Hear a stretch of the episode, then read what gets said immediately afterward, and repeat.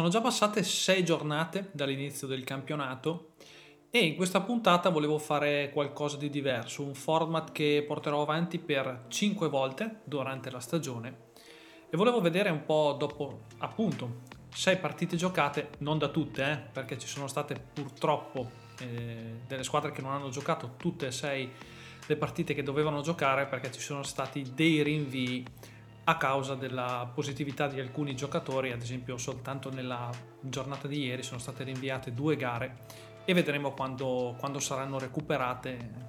questo sta creando un po' di confusione anche a livello di classifica e credo anche un po' di confusione a livello di prestazioni delle squadre. Dicevo, volevo fare questo format in cui ogni tot di giornate ho scelto 6, direte voi, ma perché 6 e non 5? Perché dividendo per 6 mm, il campionato che si comporrà di 30 giornate venivano fuori 5 di queste, di queste puntate. Non volevo farne troppe per non essere ripetitivo, ma neanche troppo poche perché come sapete ogni tanto mi piace fare il punto della situazione su quello che sta succedendo sia a livello del campo, a livello visivo, sia a livello di, di statistiche, quali sono anche un po' le sorprese, le delusioni di squadre e giocatori che stanno scendendo in campo in questa stagione un po' strana. Volevo fare quindi cosa? Chi sale, chi scende. Ecco, non proprio così schematico, questa squadra sale, questa squadra scende. Ci saranno anche delle squadre che staranno un po' nel limbo, come vedrete eh, durante la mia, la mia descrizione, ma sicuramente dopo questo piccolo campione di giornate che è passato abbiamo già delle certezze che sono evidenti agli occhi di tutti, abbiamo delle squadre che sono assolutamente in evoluzione, ma abbiamo anche delle squadre che eh, stanno andando male e stanno deludendo al di là eh, di quello che ci si poteva aspettare. Forse alcuni nomi di queste squadre, di queste cose che, che vi dirò eh, saranno simili alle vostre, saranno idee simili alle vostre, ma questo è quello che ho visto io in campo e come, come vi dico sempre, avendo la fortuna e il piacere di fare molte live scritte per queste partite, riesco a seguire una quantità di, di sfide molto molto grande e riesco a avere, per quanto mi riguarda, un diciamo così, una visione globale di quello che sta, che sta succedendo in Serie A. Ma partiamo con l'analisi di, di, di, queste, di questo saliscendi che, che voglio portarvi.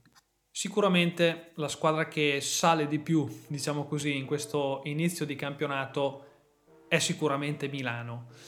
Va detto che però ieri Milano ha faticato e non poco a portare a casa la vittoria contro Trento che l'ha tenuta in scacco per tre quarti. Parleremo ovviamente di Trento più tardi, quindi adesso mettete questo, questo argomento nel cassetto e tenetelo lì un attimo che lo, ri, lo riapriremo tra poco.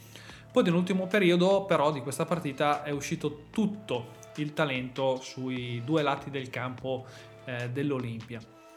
Va detto che l'Olimpia in questo periodo avrebbe gi- dovuto giocare molte più partite ci sono stati due rinvii anche in Eurolega per quanto riguarda appunto l'Olimpia, ma dopo sei gare i numeri in campionato di Milano sono estremamente impressionanti. Ci sono 89.2 punti a partita ed è prima in classifica in questa, diciamo così, statistica, 50% da 2, 43% da 3 punti, ovviamente direi anche in modo quasi scontato è prima anche in questa statistica prima per offensive rating e prima per defensive rating. Ricordiamo che questa squadra in questo momento sta giocando senza Mikov, Delaney e Panther. Direte voi Panther? Sì, Panther eh, all'inizio di stagione, nelle prime due partite e soprattutto anche per quello che si è visto eh, in Supercoppa, quel percorso abbastanza, abbastanza lungo che è stato quest'anno la Supercoppa, Panther era in formissima. Ok, quindi non è un'assenza da sottovalutare. Milano è 6 vittorie, 0 sconfitte e credo che quest'anno sia veramente la squadra da battere Milano.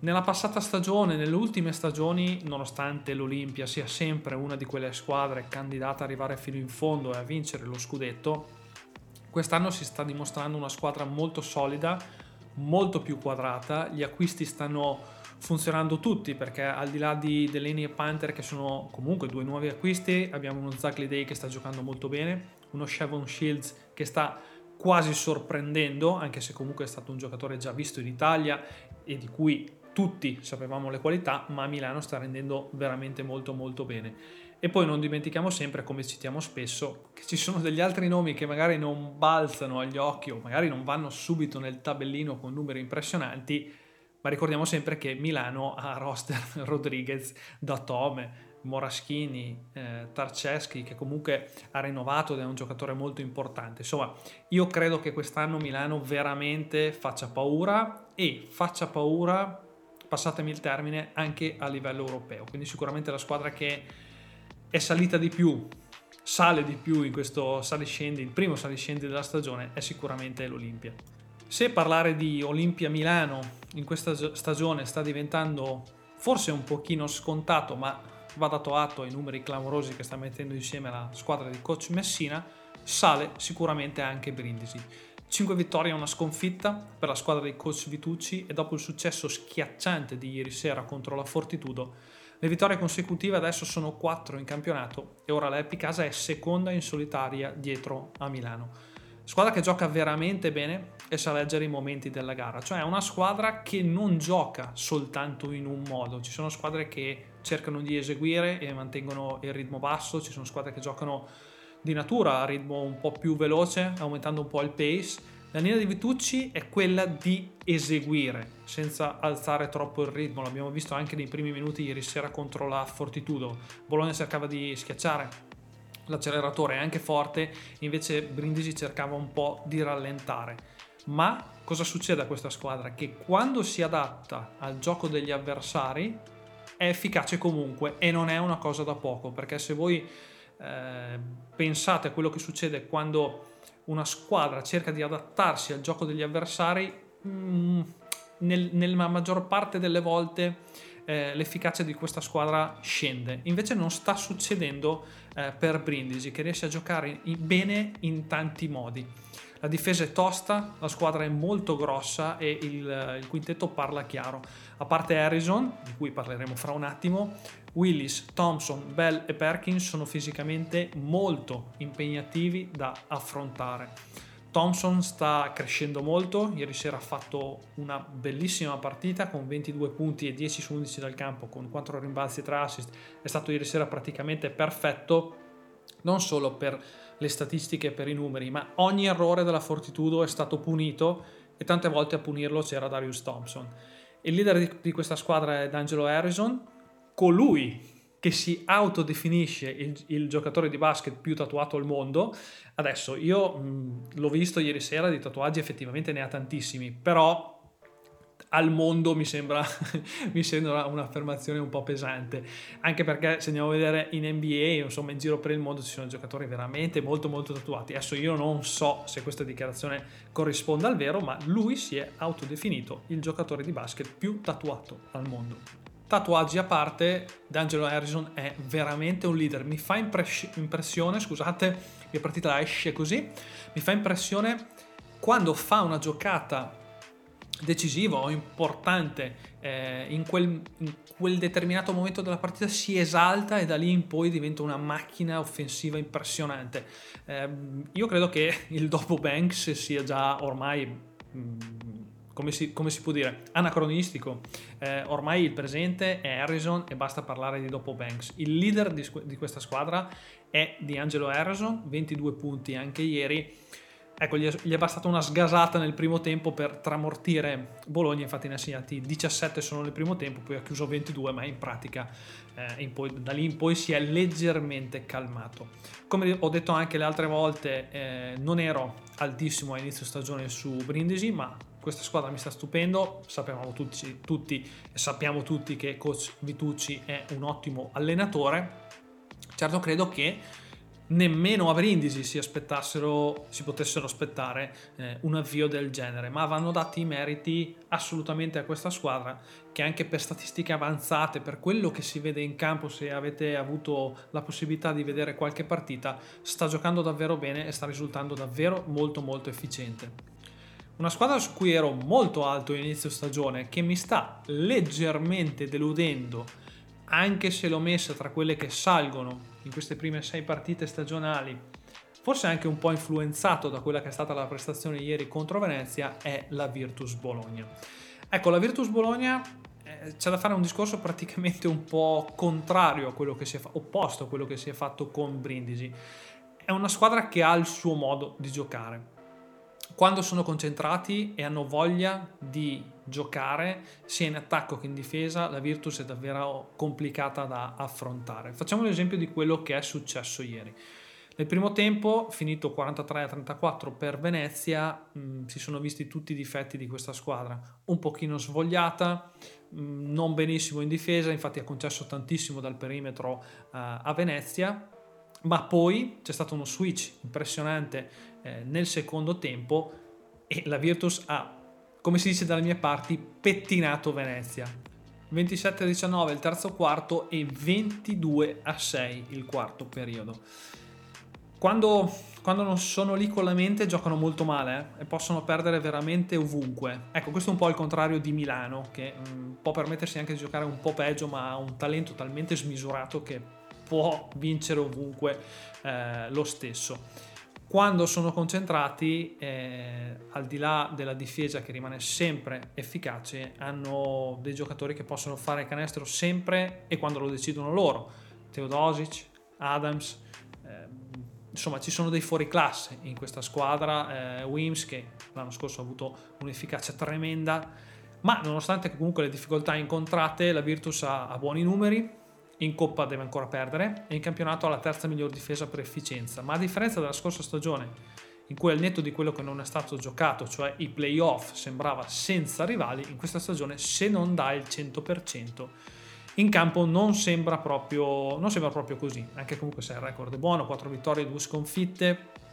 Io credo che però Bologna quest'anno, allora, eh, mi viene sempre da dire a differenza della passata stagione, come ho appena detto, però c'è da dire che la passata stagione praticamente insomma non ha avuto quella parte decisiva dei playoff in cui possiamo dire effettivamente la Virtus avrebbe spazzato via tutti. Sembrava effettivamente senza rivali, questo sì ma non abbiamo avuto la parte più, diciamo così, decisiva della stagione, quella che ci avrebbe fatto eh, avere un uh, giudizio finale. Quest'anno sembra, anche per gli avversari che ha, che se non va in campo al 100% eh, possa perdere mh, da qualsiasi avversario, come è successo per esempio per, per Cremona che ha, vinto, che ha vinto in casa appunto di Bologna. La stagione rimane molto lunga, ricordiamo sempre che Teodosic va gestito anche a livello di minutaggio, di impegno, di sforzo. Eh, ricordiamo che questa squadra in Coppa, dicevo, sta volando, squadra che rimane lì come contender, ma ho qualche punto di domanda in più rispetto alla passata stagione. Rimango alto ancora su Venezia, record di 4 vittorie e 2 sconfitte anche se qui va fatto, va fatto un discorso simile a quello fatto per, uh, per, Bologna. Venezia ieri ha perso proprio contro la Virtus, era partita bene ma poi ha finito malissimo, ma Venezia è sempre Venezia. Sale leggermente perché è sempre lì, come dicevo prima, sempre pronta a candidarsi a concorrere per lo scudetto, a poter dar fastidio nei playoff. Ma sembra che in questa stagione i difetti della squadra di coach De Raffaele, come ho già detto tante volte, stiano venendo fuori in modo molto più evidente. Infatti nelle sconfitte Venezia, come vi dicevo anche nelle passate puntate, se avete avuto la possibilità di vedere appunto le partite della Reyer, gioca davvero male. Si sa che Venezia non ha l'attacco più fluido e spettacolare del campionato, ma come dicevo prima, nelle sconfitte si vede in modo palese e questo non è un, un buon segnale. La palla non gira, ci si affida molto ai singoli e le difese avversarie ovviamente fanno meno fatica a fermarla, a disinnescare l'attacco eh, della Reyer. Difensivamente, a differenza delle ultime due annate in cui Venezia spiccava per la difesa, concedeva sempre pochissimo agli avversari, soprattutto in casa, ecco, qui arriva l'asterisco. In casa, in casa adesso i palazzetti sono vuoti o al massimo ci sono pochissime persone, quindi diciamo che il tagliercio può essere anche un fattore meno incisivo per la squadra, eh, per la squadra lagunare. Ma dopo sei giornate di questa stagione è ottava per defensive rating e decima per offensive. L'anno scorso per defensive rating era sempre nelle prime tre posizioni, costante dall'inizio, diciamo così, tra virgolette, alla fine. Se in questa squadra la difesa non rende al 100% la coperta è veramente corta. E sì che comunque gli interpreti questa squadra ce l'ha ce li ha, ma eh, come è successo negli ultimi anni l'attacco non è il punto di forza di questa squadra che rimane comunque sempre una candidata a rompere le scatole a tutti nei playoff. Ricordiamo che comunque ieri nella sconfitta contro Bologna Venezia era senza Mitchell Watt che comunque è uno dei giocatori più in forma della squadra veneziana. Altra squadra che ha 4 vittorie e 2 sconfitte, sono 3, tutte lì appaiate, è Sassari.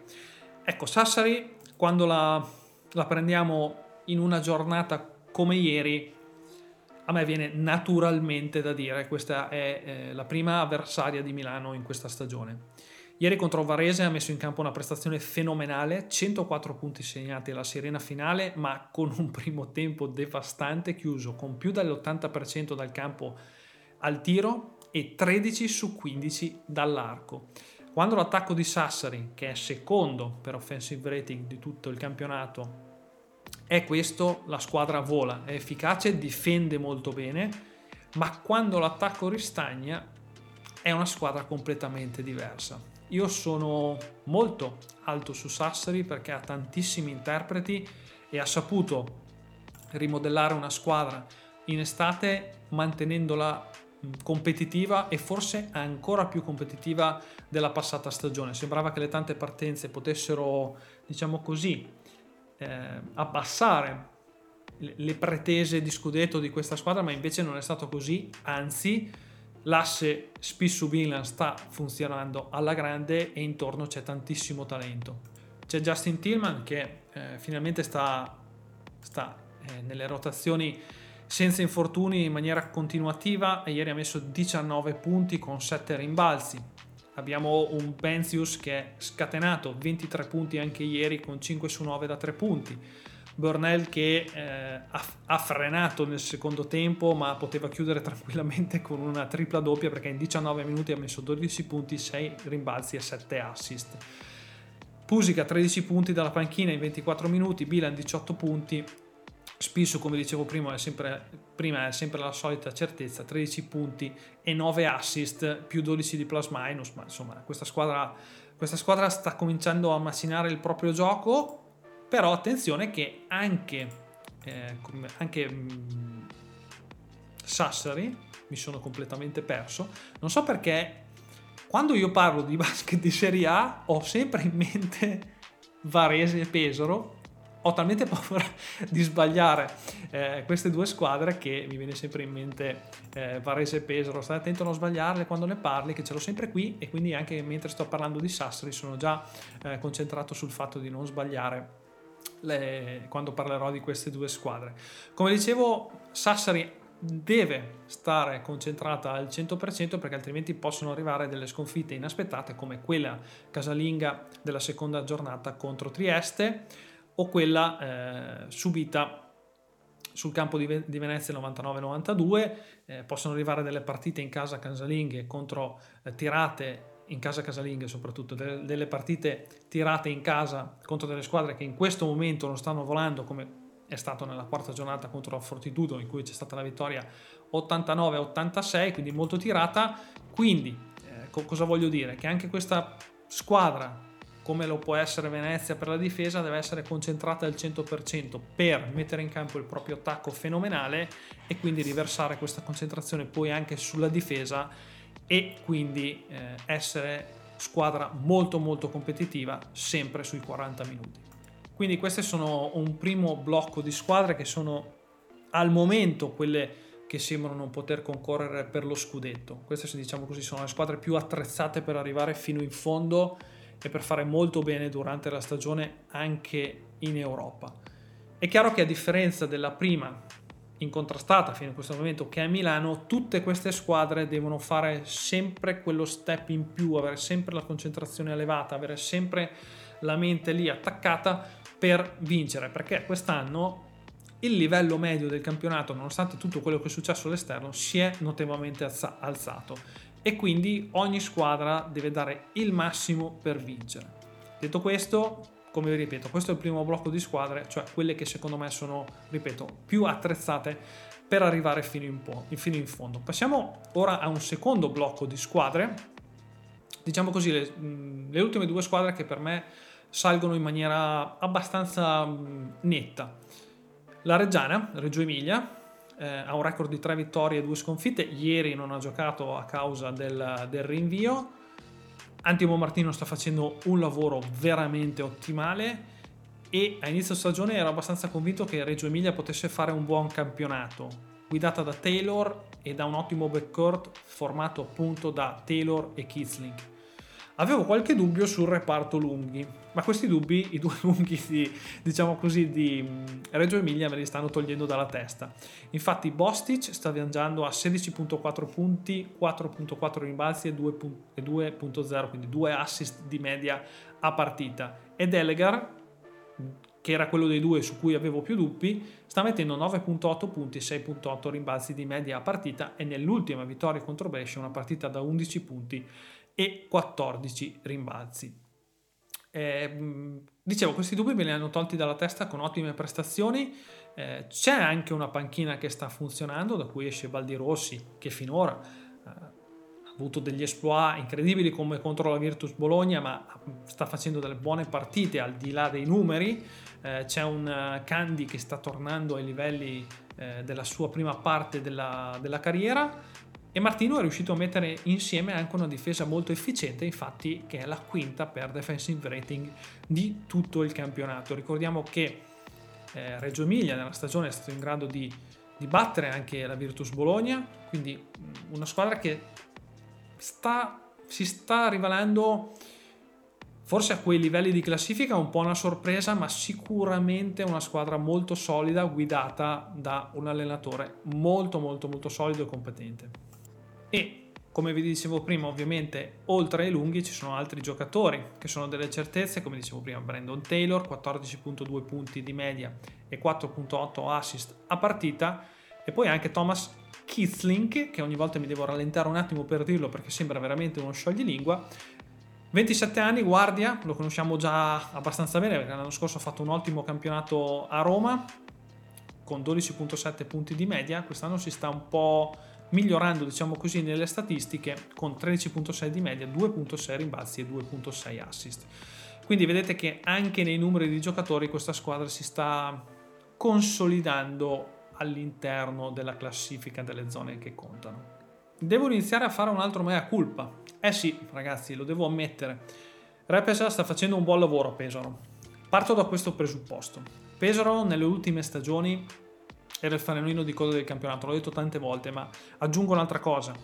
Era l'avversario sul quale tutte le squadre passeggiavano senza problemi e questo a livello mentale è molto difficile da, da, togliere. Va bene che la squadra rinnovata è completamente diversa, ma sicuramente nei giocatori anche che sono appena arrivati questo, questo essere arrivare nella squadra che negli ultimi anni è stata sempre ultima può incidere sicuramente non è facile mentalmente, ma piano piano la squadra ci sta riuscendo. Il record attuale è di 3 vittorie e 3 sconfitte.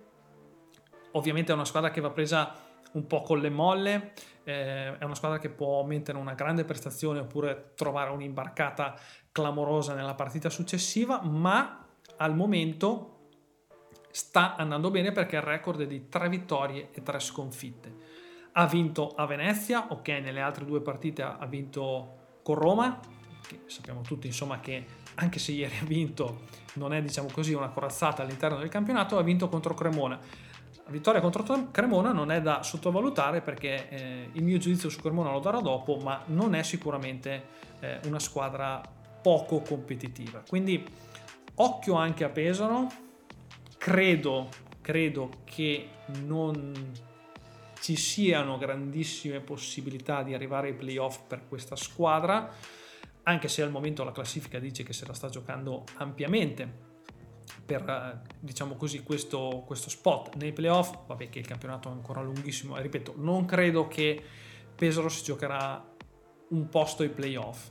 Credo che però già arrivare in zone di classifica diversissime da quelle delle passate stagioni sia assolutamente un grandissimo upgrade per questa squadra e ripeto, togliersi dalla testa di essere il fanalino di coda del campionato non è facile anche se ci sono dei giocatori, ripeto, completamente nuovi. E questo io ero molto dubbioso su Repesa, va dato atto che eh, il lavoro sta, sta venendo fuori, diciamo così che i risultati stanno arrivando. In questo momento Pesaro è settima in campionato, dicevo, con 6 punti. Ecco, ripeto, vedo difficile che eh, possa giocarsi un posto ai playoff in maniera stabile, ma il roster c'è.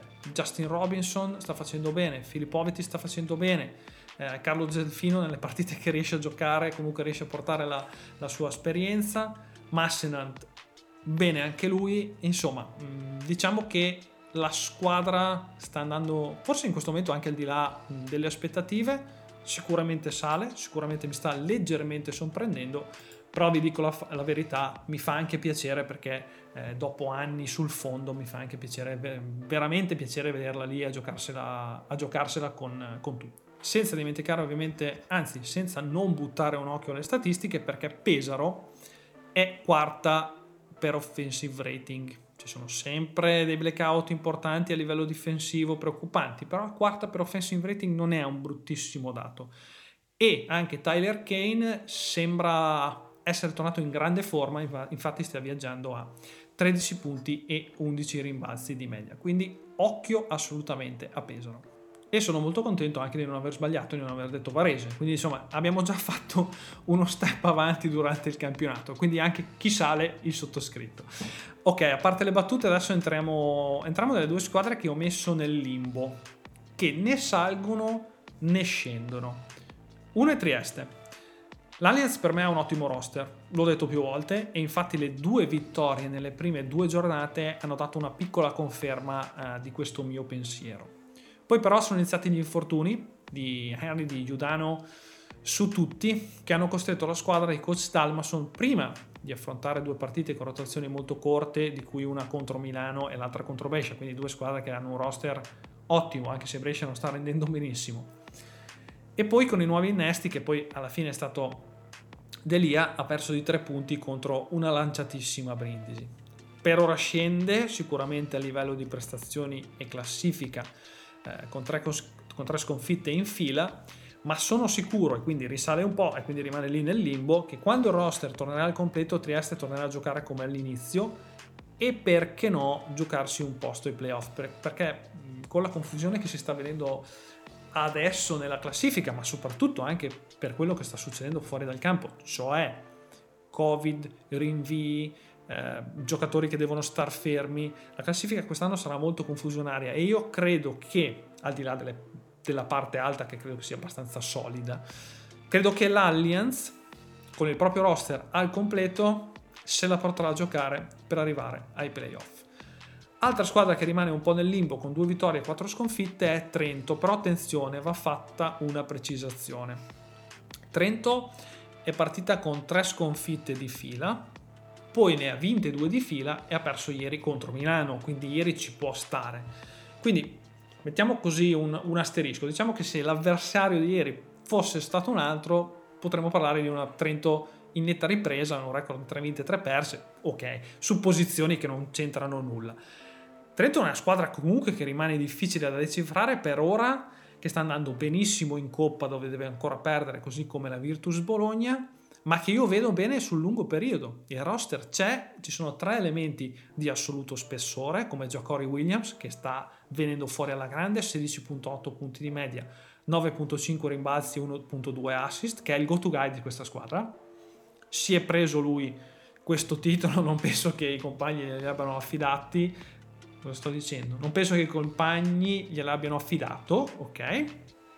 Poi c'è Luke May, che è uno scorer puro, io credevo che, sinceramente, ecco, se devo trovare un difetto a Luke May, credevo che con la sua intelligenza cestistica fosse anche in grado di sfornare più assist, ma in realtà finora gli assist in stagione sono due, non tantissimi, due.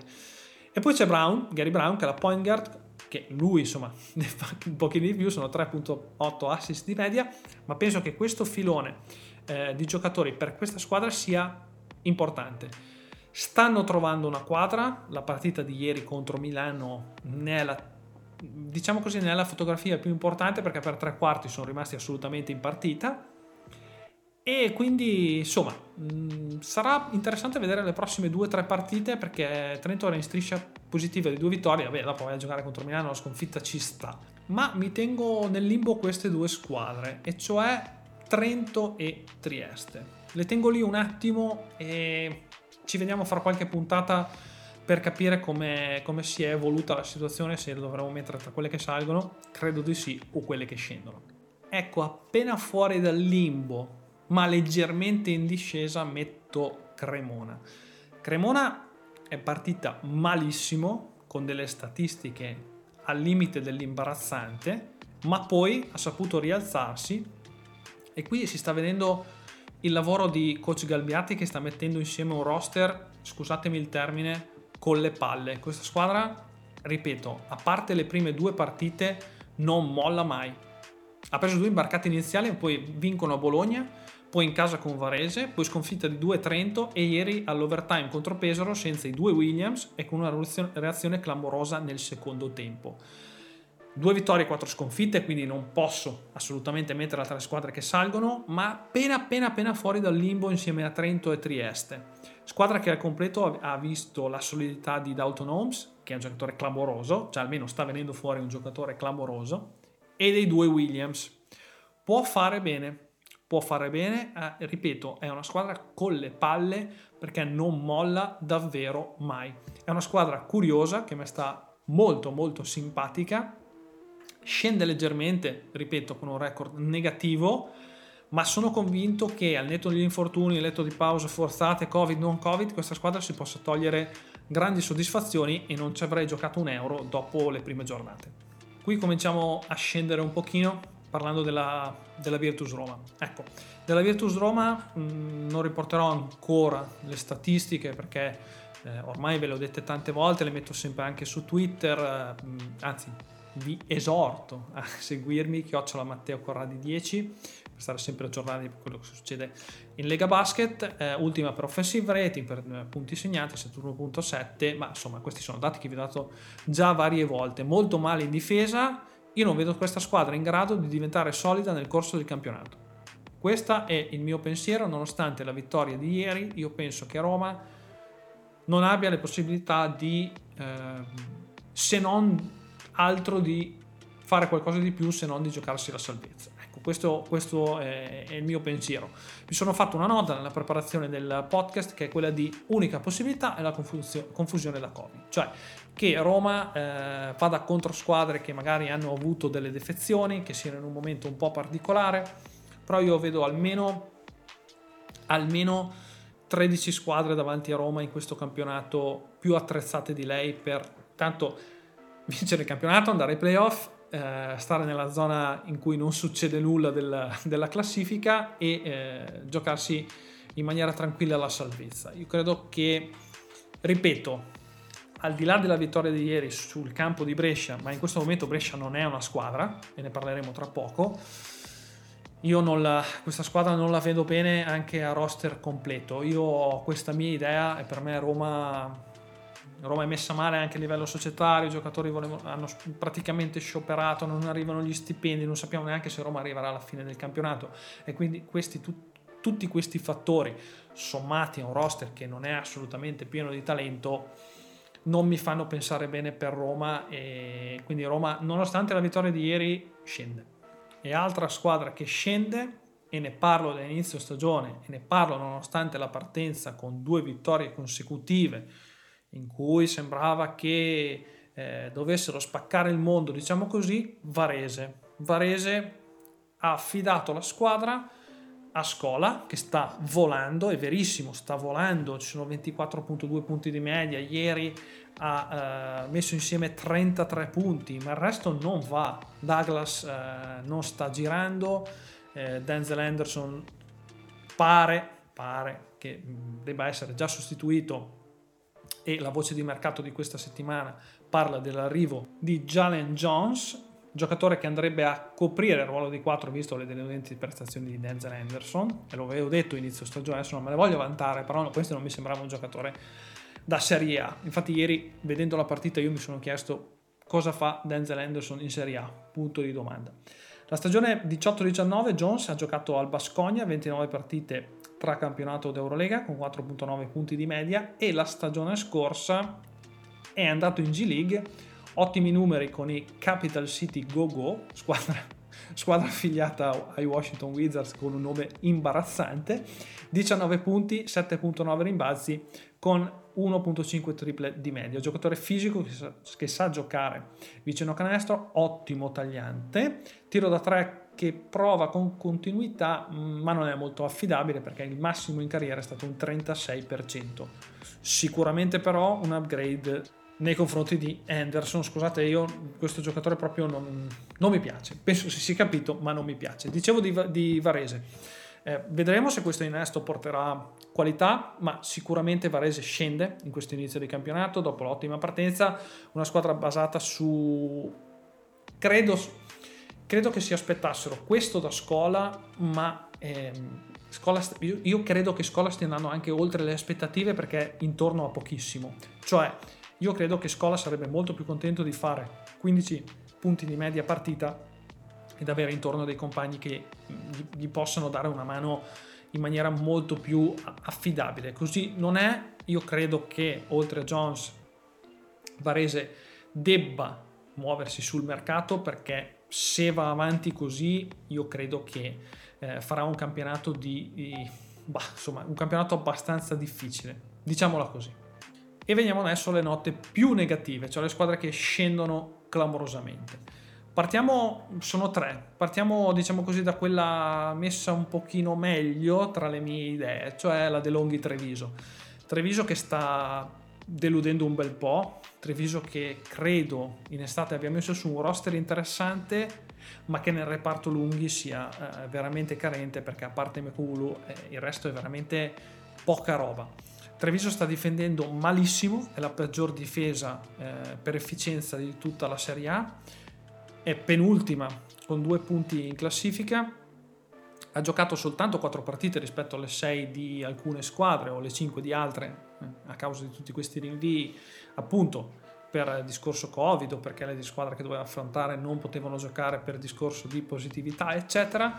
Quindi abbiamo un campione di partite molto più ristretto e quindi non mi ripeterò su quello che ho detto rispetto a quello che ho detto nelle settimane passate. È una squadra che praticamente dall'ultima volta che ci siamo sentiti non abbiamo visto giocare, è una squadra che però se vuole non do- doversi trovare a lottare per la salvezza, deve fare uno step in avanti a livello difensivo e anche un bel passo, diciamo un bel passo lungo a livello eh, in avanti a livello difensivo. Ma ripeto, non mi ripeto perché comunque è una squadra che nelle due settimane in cui non ci siamo sentiti praticamente non ha giocato, ma comunque Treviso scende alla grandissima. Altra squadra che scende tantissimo, e dico purtroppo, ma non perché ne sia tifoso o, o, altro, perché come sapete io non tifo nessuna delle squadre che giocano in Serie A, anche per un discorso di, diciamo così, obiettività quando parlo, ecco, diciamo così, perché non voglio sbilanciarmi magari su giudizio o altro. A me piace vedere il basket, poi che ci sia in campo uno o l'altra, cerco sempre di trovare qualcosa di interessante poi da, per poi potervelo dire nel podcast. Brescia. Brescia mi sta deludendo tantissimo è vero che Brescia ha vinto due partite in questa stagione, quindi a quota 4 punti, distante solamente due punti dalla zona playoff, quindi comunque stiamo parlando di un campione di partite veramente molto molto molto molto piccolo. Però che vittorie sono arrivate? È arrivata una vittoria dalla terza giornata sul campo di Treviso che ne abbiamo appena nominata, un'altra di quelle squadre che scende tantissimo, e poi la vittoria casalinga contro Trieste, che in quella partita Trieste praticamente era decimata dagli infortuni. Ma cos'è che fa paura di questa Germani Brescia?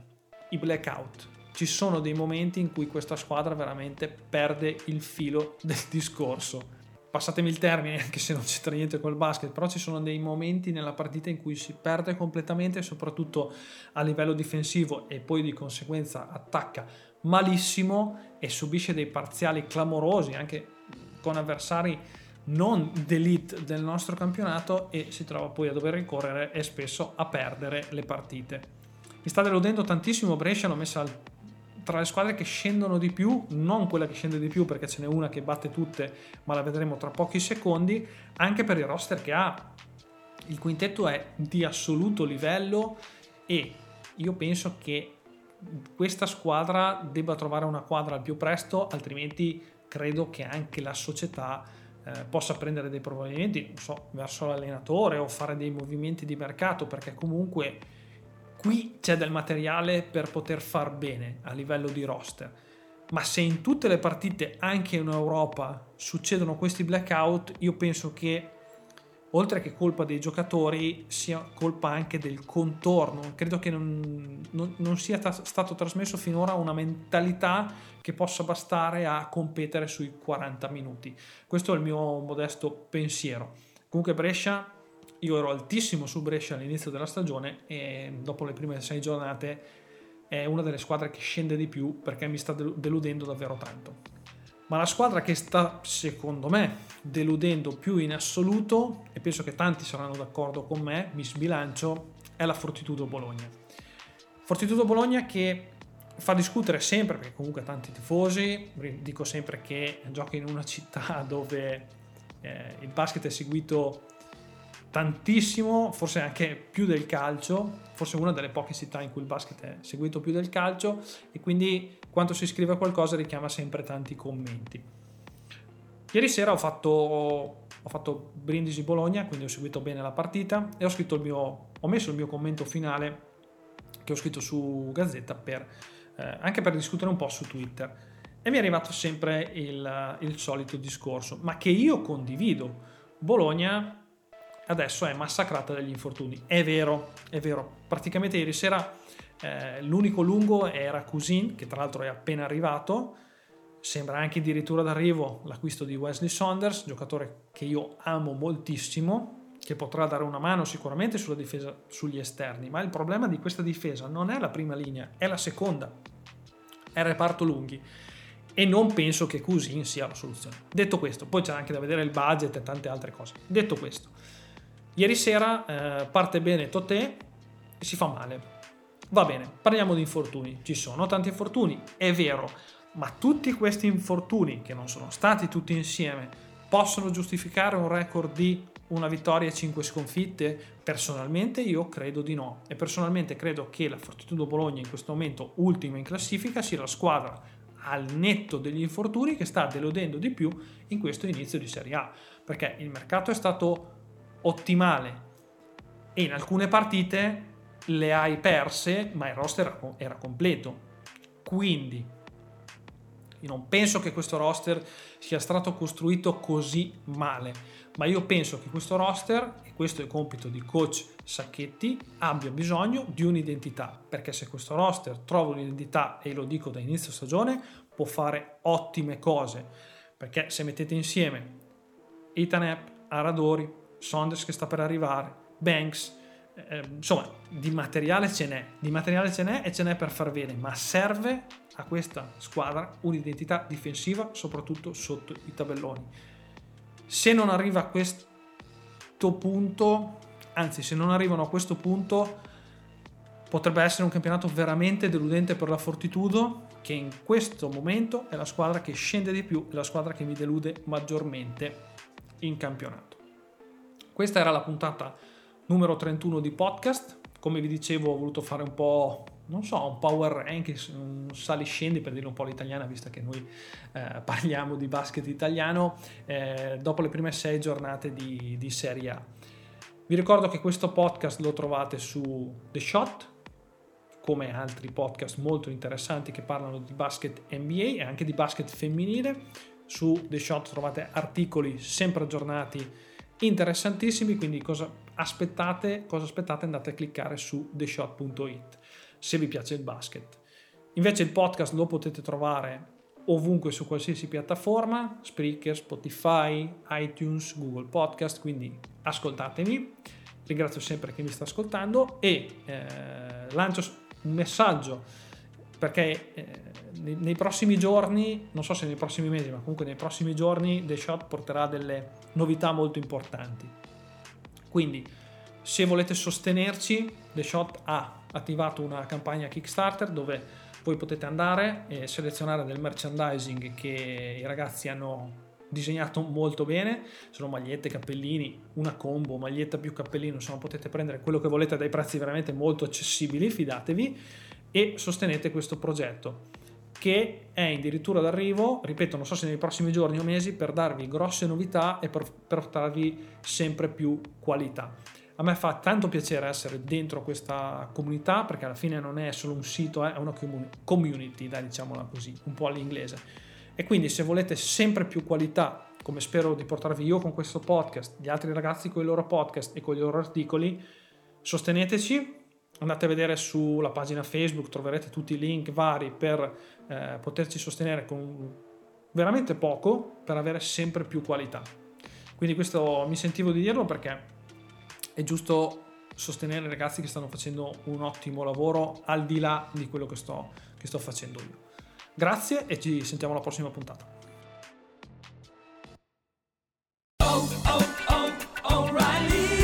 This is Claudia's O'Reilly Auto Parts story. I had just moved to a new city and barely even knew where the grocery store was yet. When my car wouldn't start one morning, I didn't know who to ask about local shops. But I remembered a name from back home O'Reilly Auto Parts. I called and they pointed me to a great mechanic just down the street. Now I feel a little more at home. Oh, oh, oh, O'Reilly!